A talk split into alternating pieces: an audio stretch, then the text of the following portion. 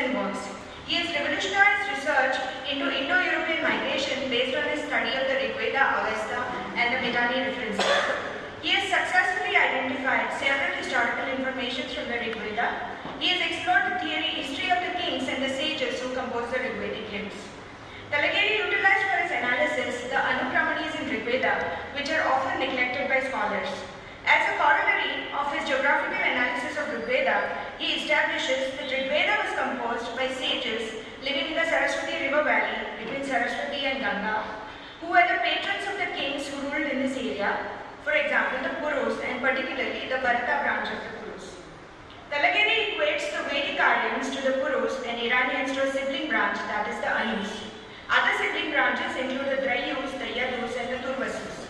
Talageri is the author of three books, Aryan invasion theory appraisal, Rigveda, a historical analysis, and Rigveda and Avesta, the final evidence containing serious scholarship on the Out of India theory of Aryan migration. I request Dr. Elst to present a citation and uh, uh, felicitate uh, by giving him a Puneri Pagdi and a.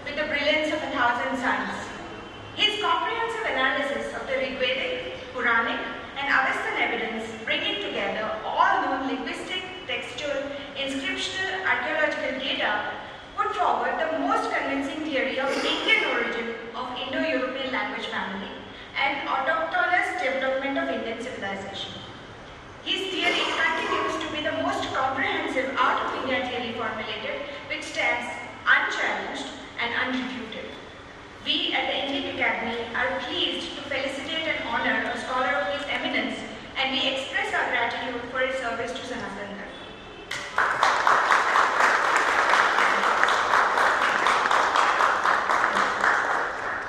And now, let's move on to the most awaited event, which is Dr. S. lecture. I request Shailendra Marathi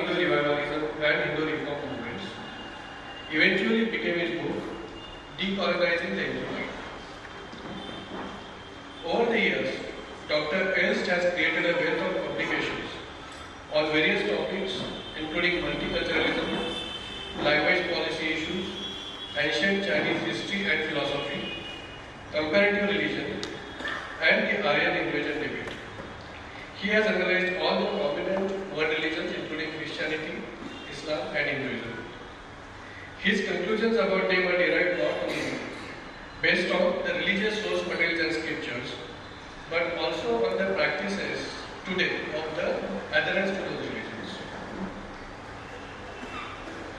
One of his books, Who is a Hindu, is a classic describing various aspects of Hinduism, such as its connection with its daughter religions like Buddhism, Jainism, and Sikhism.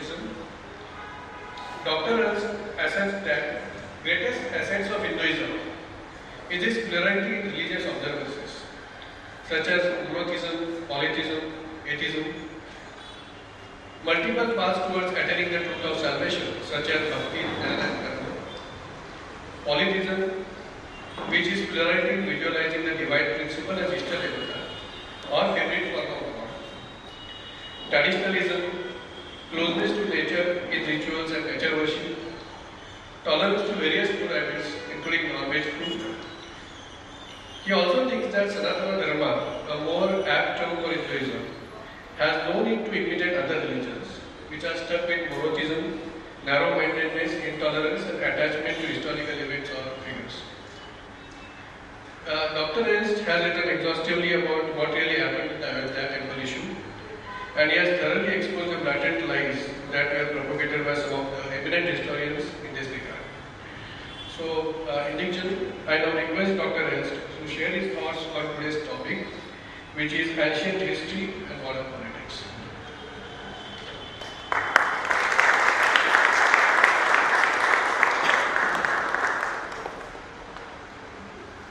Yes, uh, good evening. Uh, first, a practical matter, till when do I have time? Srimati, till when, till when can I speak? My time constraints. 25 minutes. 45. Okay. Okay. Okay, there we go. Well, where do we begin, huh? Um, in the ancient period, perhaps ancient history, or what was then ancient history, may already have been a concern, like when the Pandavas during the Mahabharata battle included Hanuman in their flag. Hanuman then was ancient history. Okay? Um, but okay, for that period there's not so much unless we come across something uh, in modern debates. So we skip and we go to the Muslim period, and there it becomes very simple. Uh, ancient history is not important, it should not be studied, it should not be debated, it should only be destroyed because it is part of Jahiliyyah, that is the age of ignorance. Nevertheless, some Muslim sources do occasionally say something, something you know, very limited about ancient times, like, for instance, the Ain Abari, the Mughal court chronicle by Abul Fazl, speaks about the fact that the Purana Kila, the old fort in Delhi, was built on an earlier place called what he calls Indrapat, that is to say Indra Indraprastha. Now here we have a very nice example of our present topic. You see, Indraprastha is ancient history, but it has become relevant in modern politics. You see, some time ago, some bureaucrat in Delhi decided to um, make the Purana Kila area the hub of tourism in India, so that you see people could get a first idea of the periodization of Indian history there. Only the accent then was on the medieval period, and particularly on a very, very short phase of this area, which was under Humayun, who wanted to redesign the area as the Dinpana. But you see, Dinpana was his, his little utopia. He wanted to have a private glimpse of paradise. So, you see, this area was going to be his Dinpana. Now, what does Dinpana mean? Aha. So, it's uh, Urdu, um, and Pana means a refuge, an asylum. And what does Deen mean? Anyone who knows? Names like, you know, Salahuddin, Shahabuddin, Kamaruddin, Saifuddin, and so on. What does Deen mean? It's only one word, you all know the word. No, I don't hear anyone mention the word. It's a very simple word. Yeah, well, strictly it means religion. Originally it meant religion. Uh, it's, uh, or justice. It's exactly like the word dharma in Sanskrit. It has the whole range of ethics to religion. Originally. Like it's related to the Hebrew word dayan, which means a judge. Hmm?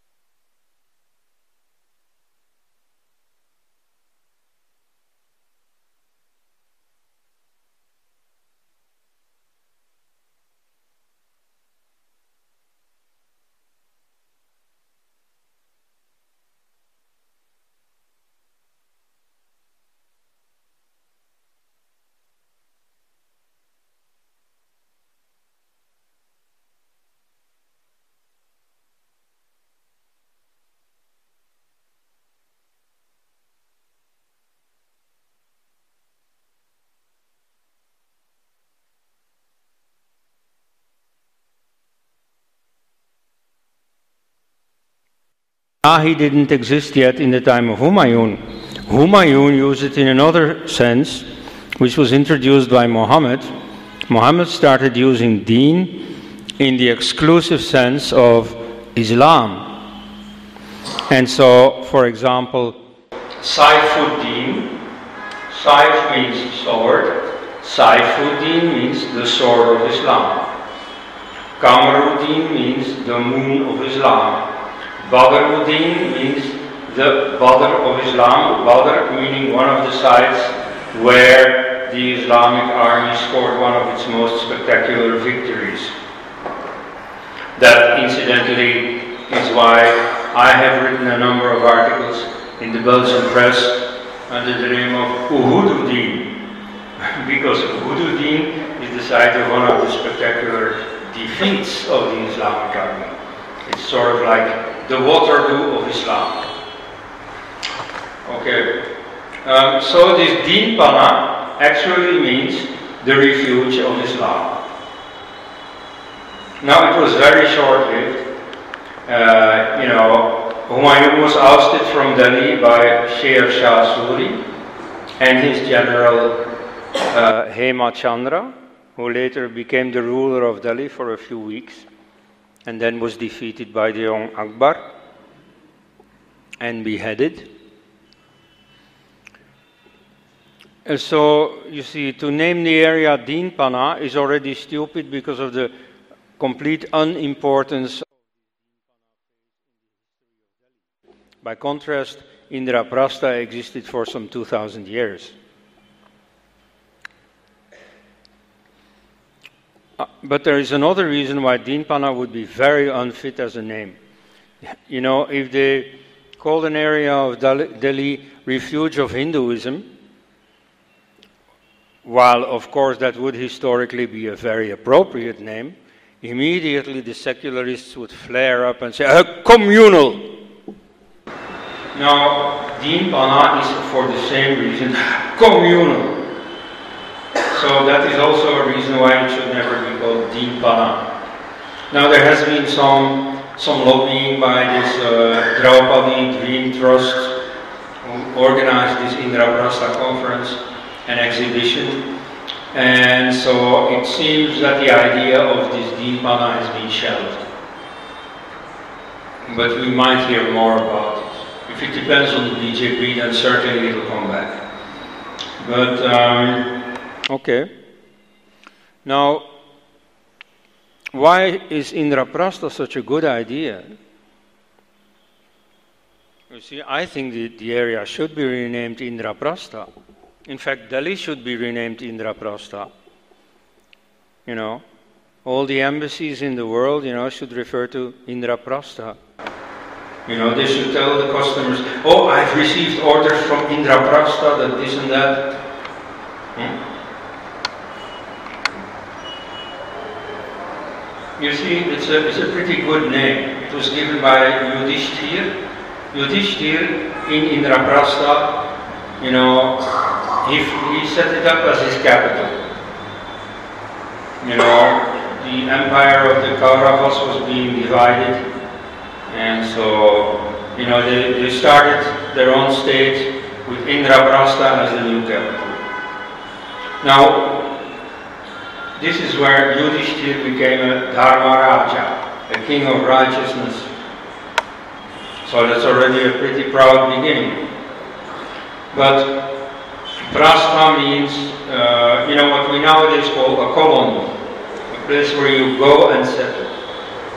Like Vanaprastha means one who has the forest as a, uh, as a colony, as a place to settle.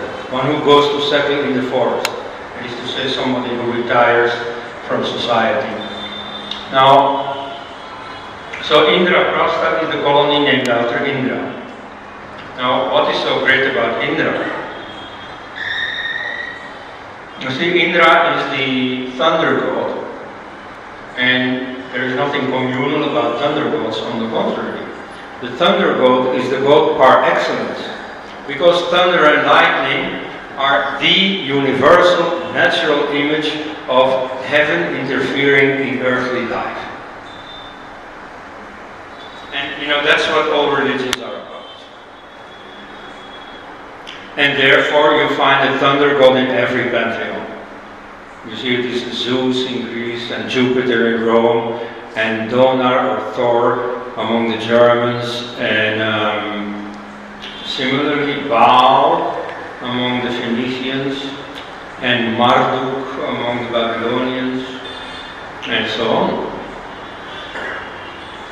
In fact, let me tell you two very unexpected faces of Indra in other countries. One of them is as Yahweh. You see, the word Yahweh comes from an Arabic root which is attested in the Quran, Hawa, and um, it means to blow or to move in the sky. Like the stars, you see them moving in the sky. That's already divine. You know, the stars, that's the origin of the concept of the gods. But more importantly, the wind is a symbol of subtle heavenly influence on earth. You see, the wind is subtle, you can see through it, but at the same time, it's there, it's exerting, exercising a force. Okay? Then, you see, to move in the sky also means to swoop down like an eagle swooping down on its prey, which is a very good image of um, the winds of destiny suddenly interfering in your life.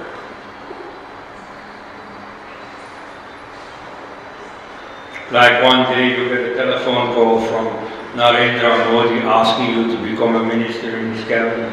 Who knows, it may happen to one of you soon. So you see, that is, that is symbolized by these eagles swooping down.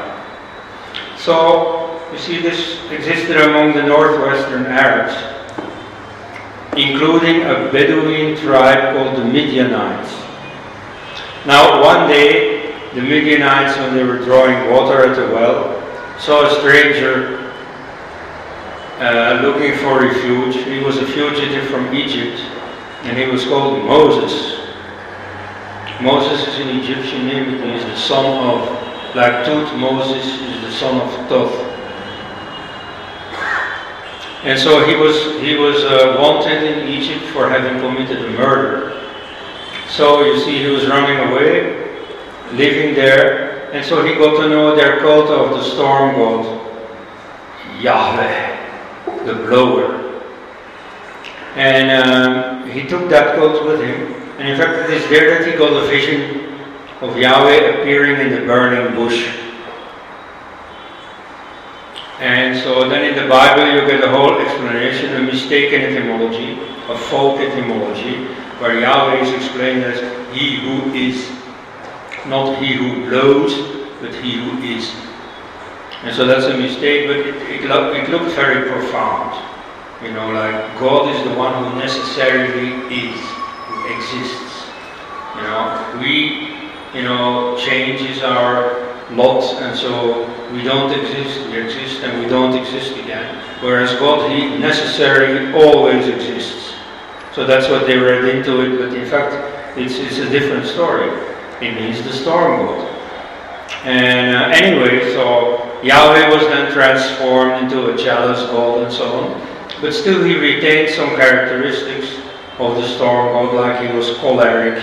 He could suddenly become very wrathful, just like a thunderstorm suddenly appears. Then there is another god in the Middle East who also has characteristics of Indra, namely Baal. You may have heard the name of Baal. Um, so you, you know him all very well through an episode that you might have learned, even though it has nothing to do with Hinduism, namely the golden calf. You see, Indra is symbolized by a bull. Jupiter abducts the princess Europe, Europa in the form of a bull. And Baal also appears in the form of a bull. And so the Israelites donate their jewels and they make a golden calf. That's Baal. And so in that scene, of course, Baal and Yahweh enter a confrontation, and the followers of Yahweh massacre all the followers of Baal. So that's very much, you know, a confrontation. Yet, essentially, Baal and Yahweh are the same person, are the same divine character. So, and, and that same Yahweh later becomes Allah. You see, Muhammad says that this sender of prophets, this Yahweh, you know, I call him Allah, but he's the same fellow, and therefore I'm a hearer of the earlier prophets. So therefore, everybody in Delhi, Muslims and Christians and Hindus, they should all be happy with the name Indraprastha. Instead of this ugly, vicious communal name Dinpana, you see, they should have this secular, pluralistic name, uh, Indra. Okay? That's very important. And if there's anyone serious in Delhi about secularism, then they know what to choose. So I would say Indra, Indra Prastha Amar Rahe. Moreover, there are some very modern themes in this ancient Indra. like in the Atharva Veda, you have the concept of the Indra Jala, the Indra's net, which means a net, you know, which has these knots uh, uniting different threads. And in the knot there is a diamond, and that reflects the diamonds in all the other knots, and therefore the entire net. Now, it took about 4,000 years for the Europeans to discover a similar concept, namely the holographic paradigm. You see, where the part reflects the whole. Like, for example, the human body is like that. In every cell, you have the same genetic code. Um, so that's one. Then, an entirely different application. You see, Indra fell a bit into disuse as a god. By the time Hindus started building temples, there was no Indra anymore. That also makes it easy. You see, Muslims have killed many temples of Shiva, like the Somnath temple, but they never destroyed the temple of Indra simply because there weren't any. So, you know, that also avoids a little controversy. Um, but you see, before he entirely fell into disuse, the Buddha still um, managed to uh, get instructions from Indra to spread his path to enlightenment. And that's how Buddhism started, thanks to Indra. And therefore, Buddhist monks spread the cult of Indra as far as Japan. There are no temples to Indra in India, but in Japan there are. So again, you see, Indra is such a pluralistic, you know, global, uh, cosmopolitan god. You know, it, India should really be proud to name its capital after him. You see, that is the relevance of ancient history in modern politics. Hmm? Okay. So by now you will have understood that I'm all for Indraprastha. I hope many of you by now are like minded. Um, now, at the Indraprastha conference, which took place in Delhi two weeks ago, where I spoke, essentially, you see, because we all agreed about Indraprastha, uh, most of the conference papers were about related but different topic, namely the age of the Mahabharata. and so uh, I spoke about the different types of evidence, all converging on a similar date. And um, I'll, I'll summarize it in a few sentences. The traditionalists, the Hindu traditionalists say, ah, it was in the 32nd century BC. Okay? Because somewhere there's a tradition that says that Indra died 37 years after the war, namely in 3102, when the Kali Yuga started. Okay, well, I disagree for a number of reasons. Uh, archaeologically, each of the sites of the Mahabharata um, Hastinapura, Indraprastha, and so on, uh, have been excavated, and none of them reaches back to 3000 BC. B. Bilal was the main organizer, contents wise. He himself has done most of these excavations, and so he came to testify well, you know, it's a pity, but no, in 3000 BC, none of them existed. More, well, not more importantly, that, that much is important, but you see something that I specifically contributed. Um, archaeology has some conclusions about the use of uh, chariots. And so the oldest chariot known to archaeologists was in 2200 BC in Sintashta in Russia. And you see, military technology tends to spread very fast. Because, you know, if you have a battle to win, you cannot be choosy. You know, anything that's useful, you will take it over. So if you hear that in another country they have something new, immediately you will try to apply it yourself. So, um, you know, chariot technology started in about that time. And we know when the high tide of chariot technology in warfare was. This is in the second half of the second millennium. Like the War of Troy took place in about the 13th century BC. Uh, the war between the Egyptians and the Hittites, you know, then the manual of horse training, which precisely had its eye on this chariot warfare by the Mitanni was in 1400, 1500 BC, and so on.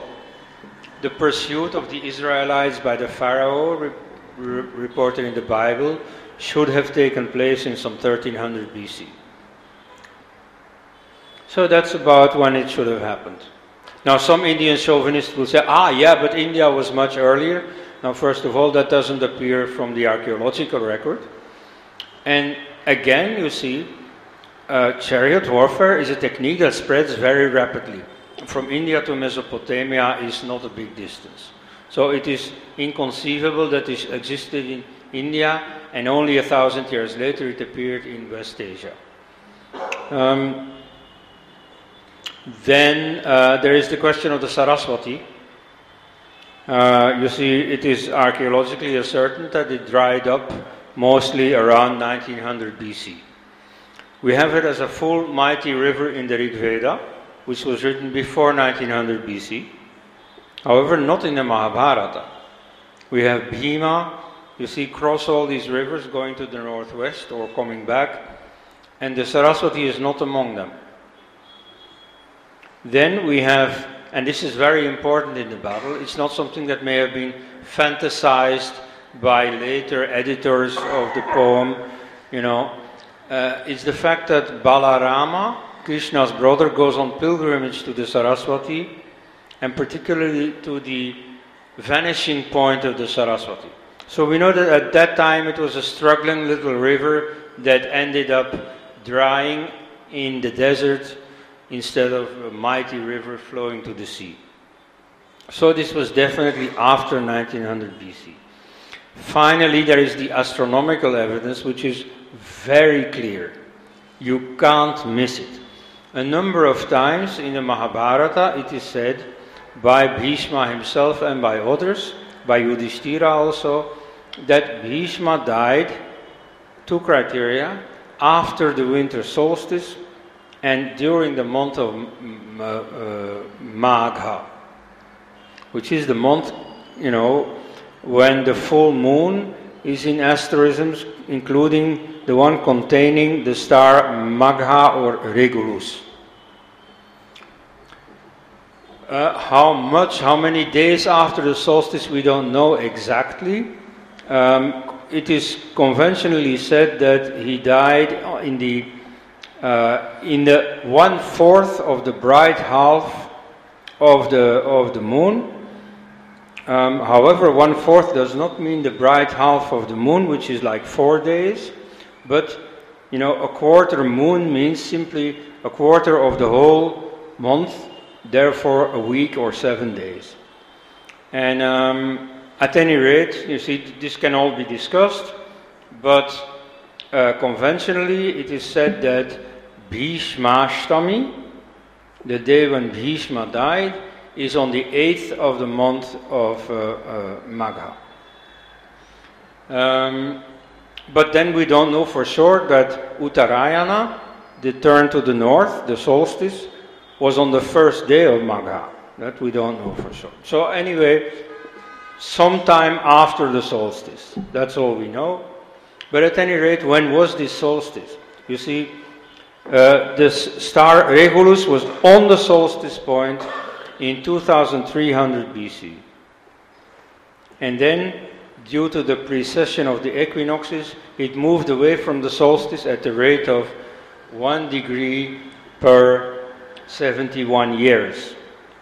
So, if it is 8 degrees, it comes down to 560 years. It should be 1700 BC. Or if it is more, well, then it is later. But at any rate, it can not possibly be before 2300 BC.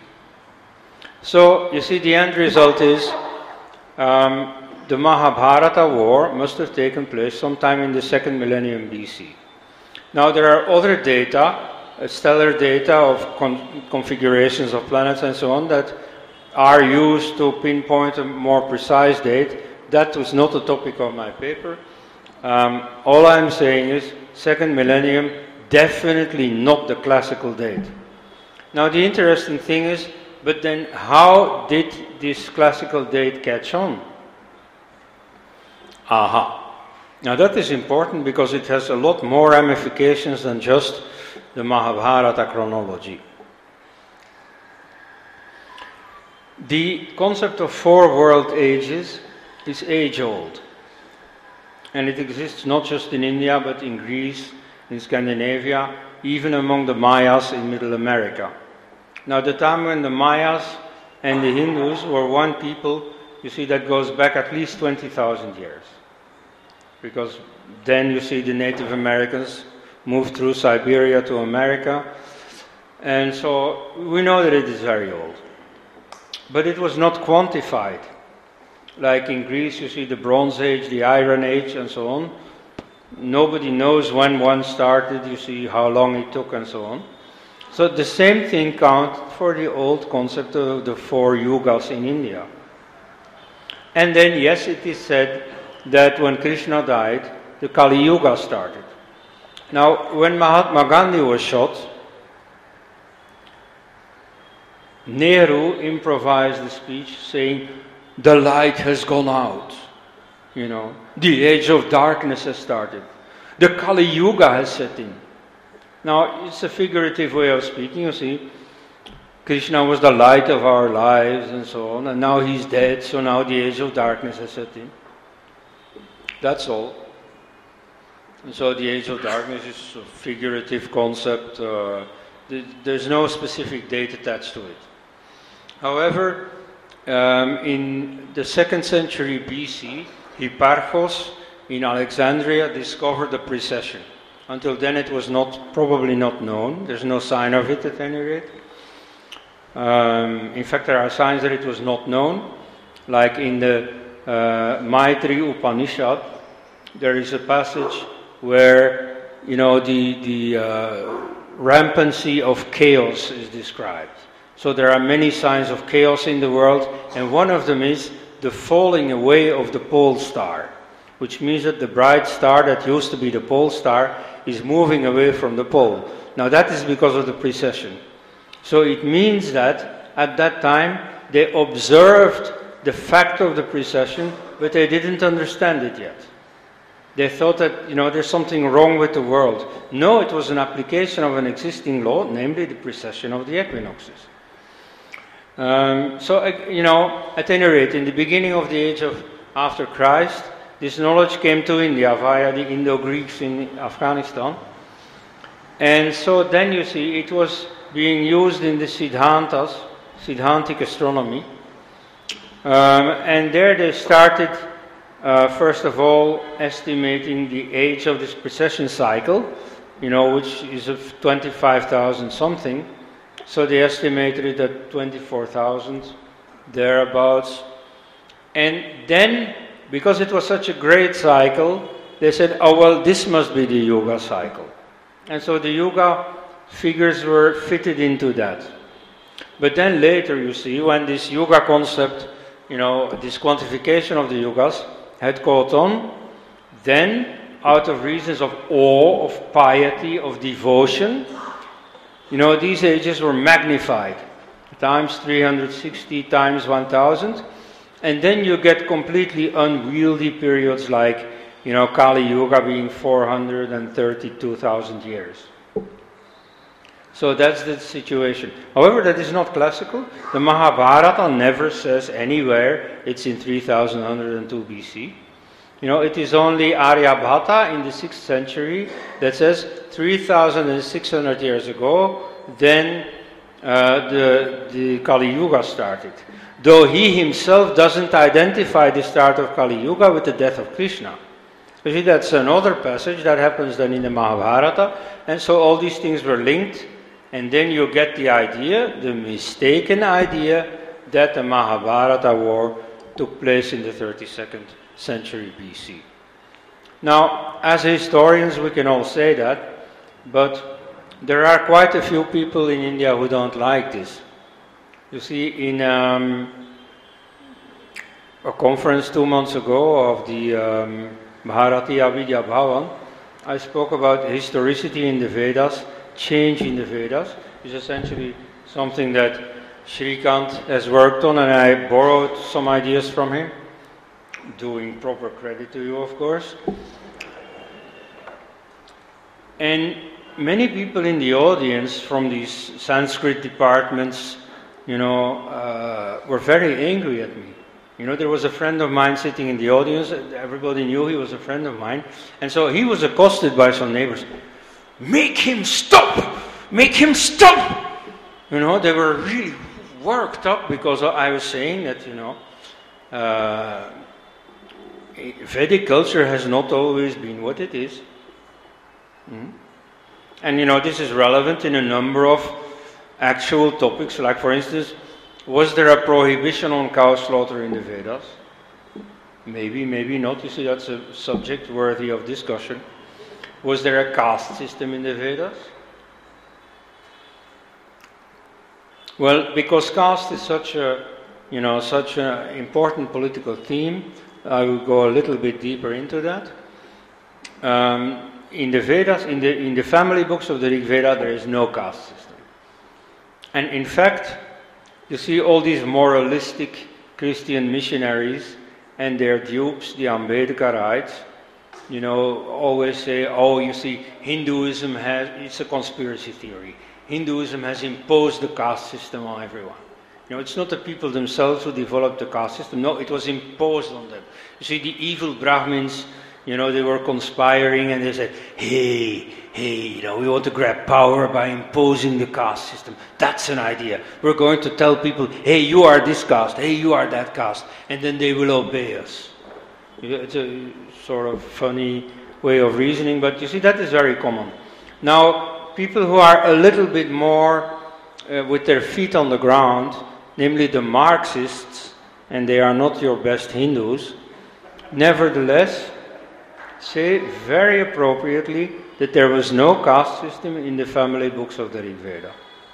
Because you see, they see all this economically, they said the, the economic basis of Vedic society was, you know, animal husbandry.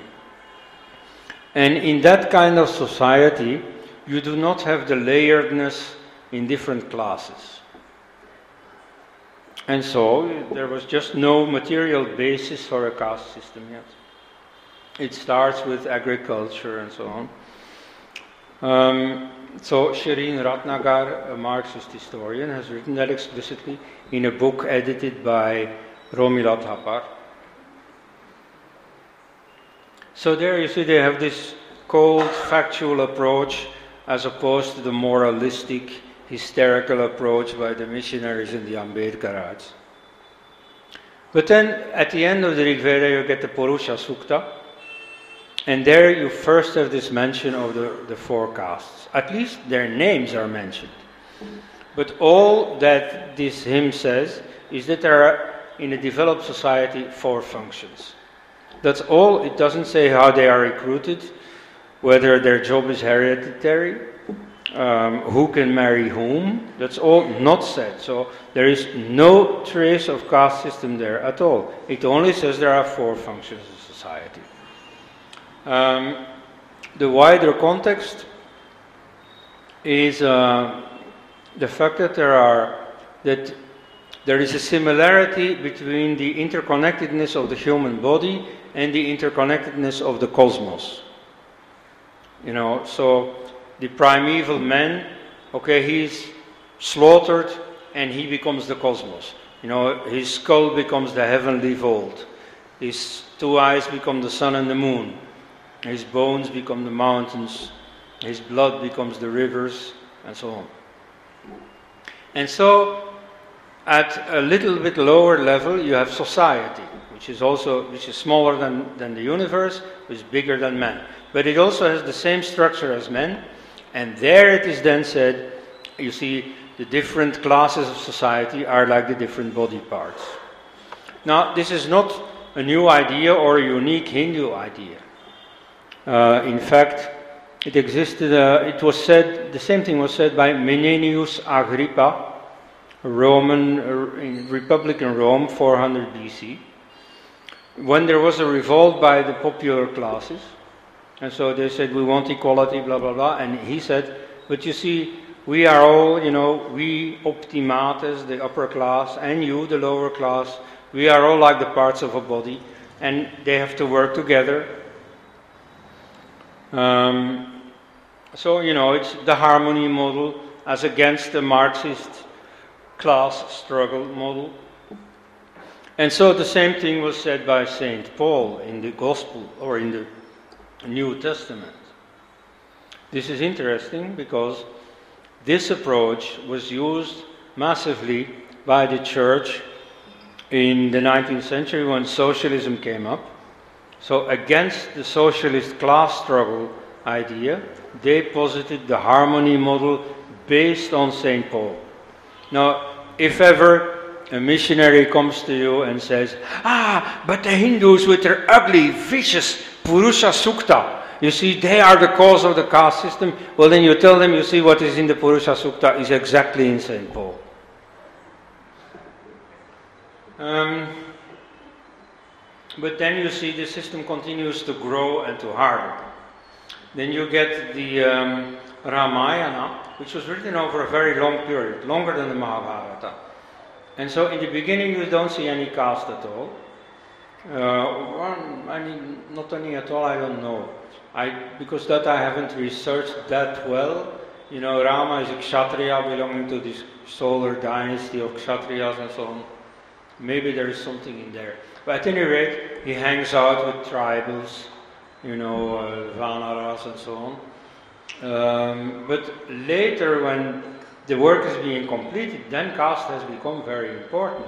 And then you get a Shambuka story where a Sudra dares to do Brahmin things and therefore has to be killed because he's causing chaos in the kingdom. So there you get a very harsh confirmation of the caste system. Now, something similar happens in the Mahabharata. Um, you know, it's a very big book, and I've only read the stuff that I thought was important for this chronological question. Uh, but I am told, you see, people there at the conference said that um, there are two episodes where this comes in that uh, in the Swayamvara of Draupadi, um, you know, she chooses Arjuna, who is the only one to draw the bow. But you see, at one point she does, and in another version she doesn't um, reject uh, Karna because it, he is not a Kshatriya. In reality, he is, but at that time they don't know yet. Um, so there you see casteism comes in. And you know, that, that uh, lady said that um, in this case, uh, casteism was brought in by later editors who wanted to promote the idea of caste through the already popular medium of the Mahabharata story, but originally it wasn't there. Uh, same thing with uh, the famous uh, Ekalavya story, which is used all the time by the Ambedkarites. Um, so Ekalavya is not a tribal. In fact, he is a Kshatriya himself, if you follow the story of his genealogy.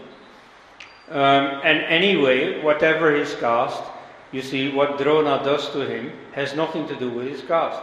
You see, Drona has been, you know, employed by the, the royal dynasty to train the sons into martial arts to make them the best warriors in the land. Therefore, it is part of his job to make sure that no one else becomes the best warrior. So he, you know, thwarts the rise of Ekalavya. But then later, of course, you get caste in big measure, uh, but also in different stages. Like, at one stage, caste is only in the paternal line. The caste of the mother is not important. And you have a big number of episodes, you know, showing this. Um, like uh, Vyasa is a, is a Brahmin par excellence. You see, he is entrusted with the very important task of ordering the Vedas. Yet, he is the son of, on the one hand, a Brahmin, Parashara, and on the other, a fisherwoman. Uh, you have more of these stories. Yeah, um, Satyakam uh, Jabala, uh, Jabali, uh, he. Um, his mother is not a Brahmin at all, she's of the you know, servant class. But his father is recognized by his teacher as having been a Brahmin. Why? Because he speaks the truth. And only a Brahmin can speak the truth. And you see, genetics is such that he passes on his characteristics to his son unchanged. It is a bit like uh, the story of uh, mules. You see, among mules it is such that the son of a horse father and a donkey mother whinnies like his father and like the horses. And the son of a donkey father and a horse mother, he brays like a donkey. So his most visible, or in this case audible, characteristic is transmitted in the paternal line exclusively. So, similarly, your caste characteristics are supposed to be transmitted in the paternal line. Another very important example is in the life of the Buddha, where the son of King Prasenajit finds out that he is not a Kshatriya because his mother is not a Kshatriya. So Prasenajit wants to disown them, and the Buddha says, No, you shouldn't do that. It's only the father that counts. But Prasenajit, no, it is both parents who count. So the Buddha is still adhering to the old system, and Prasenajit is already following the new system where caste becomes ever more omnipresent. Hmm? Okay, so you see caste being a very important modern topic. It is in ancient history that you find the whole explanation. Um, well, you see, I have a few more examples up my sleeve, but it is perhaps better to go on in uh, interactive format at this point, uh, also because you might have important questions that have a priority over anything else I might want to say. So if we have a few minutes for for comments or objections, whatever the audience at this point feels inspired to say. Yes.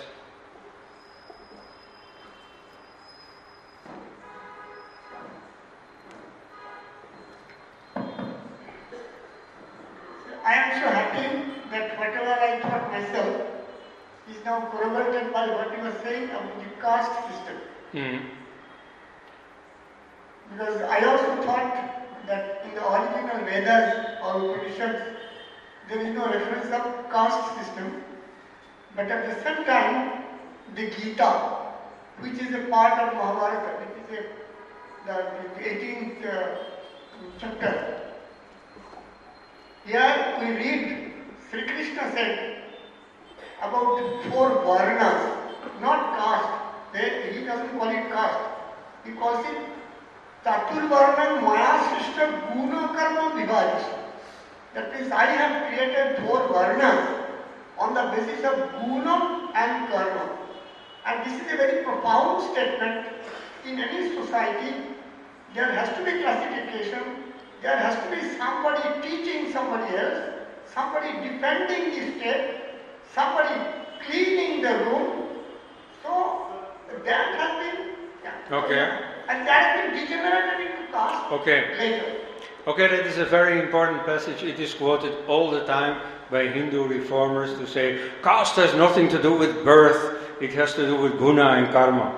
Now, um, first of all, it is of course part of the Mahabharata, but we don't know when it was written. Because the Mahabharata has several successive versions, which obviously looking from outside is the case, but which in this case is said by the Mahabharata itself.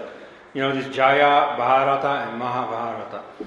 Um, so you see, that may date from an age when caste was already quite alive. And if you look properly at the statement, it does not at all say that birth is not important. You see?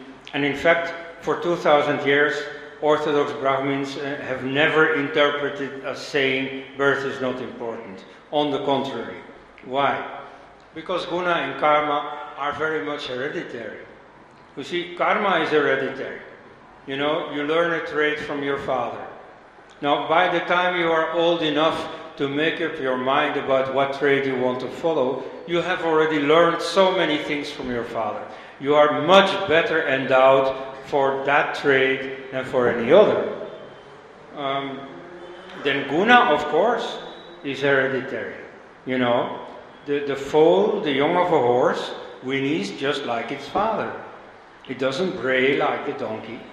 It doesn't bark like the dog, you know. So again, uh, these things are hereditary. Moreover, elsewhere in the Gita, you find Arjuna arguing that, you know, I shouldn't fight because if I fight, this will lead to Varna Sankara, to the mixture of castes. And Krishna answers, well, it is if you don't fight that this will lead to Varna Sankara. So, two opposite positions are defended both on the basis of the same principle. That means that that principle was already very firmly established in that society. Now, the principle is never ever Varna Sankara. So, this, the castes were clearly separated. So, you know, there I think the Hindu reformers are trying to live up to the criteria set by their enemy. You see, you should not do this. You see, these Hindu reformers, following the lead given by the anti Hindu reformers of Hindu society, the Christian missionaries, the Ambedkarites, and so on, um, are perforce trying to say that ancient India was not casteist. You know, it reminds me of the feminists who are trying to deny that there was a clear division of roles in ancient Vedic society, who are trying to pretend ancient Hinduism was feminist. This is nonsense. And it is very bad history, trying to impose modern norms on ancient society. You see, so ancient society was whatever it was. I mean, look, I'm a descendant of people who brought human sacrifice to the gods. You see, in a city nearby where I've lived for some time, nearby there are swamps. And you know, in there they regularly find ancient dead bodies that have been well preserved in this environment and that were victims, sacrificial victims. So we know that this existed. Now, so what? I have no problem with saying, you see, my ancestors were barbarians. Maybe your ancestors were not, of course not, but mine were, okay? So, what is the big deal in saying my ancestors were casteists? Now, what's the big deal? Yes. Uh, I, before I pass on the microphone, I request you all to ask the question so that more people can get a chance to interact, please. Thank you. Thank you. My question is, I heard about uh, Christianity and uh, then Islam. So Islam has been derived out of Christianity. And it is said that Christianity is actually the borrowed story of Horus, who was the king in the Egyptian mythology. Is that true? Um, can you repeat the question? I haven't fully understood. Or anyone? Oh, yeah, yeah, yeah. Um, well, you see, the, the idea of a dying god and a revived god, the idea also of a, a mother goddess and a young god sitting in, in her lap, you know, that, that appears in different pantheons. And so, you know, Jesus, the way his story has turned out finally, follows that pattern. So, whether to say it was borrowed from, that is questionable. But the idea of uh, a mother goddess and, you know, Isis, Isis, and the babe Horus sitting in her lap, that was there, that was very popular in the Roman Empire. In fact, it is why today, in my country, quite a few newborn girls are called Isis, which was a very nice name until ISIS got a bit of a negative connotation uh, two years ago. then you see some parents wish they had given their daughter another name. Now, this man there, no, no, the man behind you, I'd like him first. He's been waiting for some time.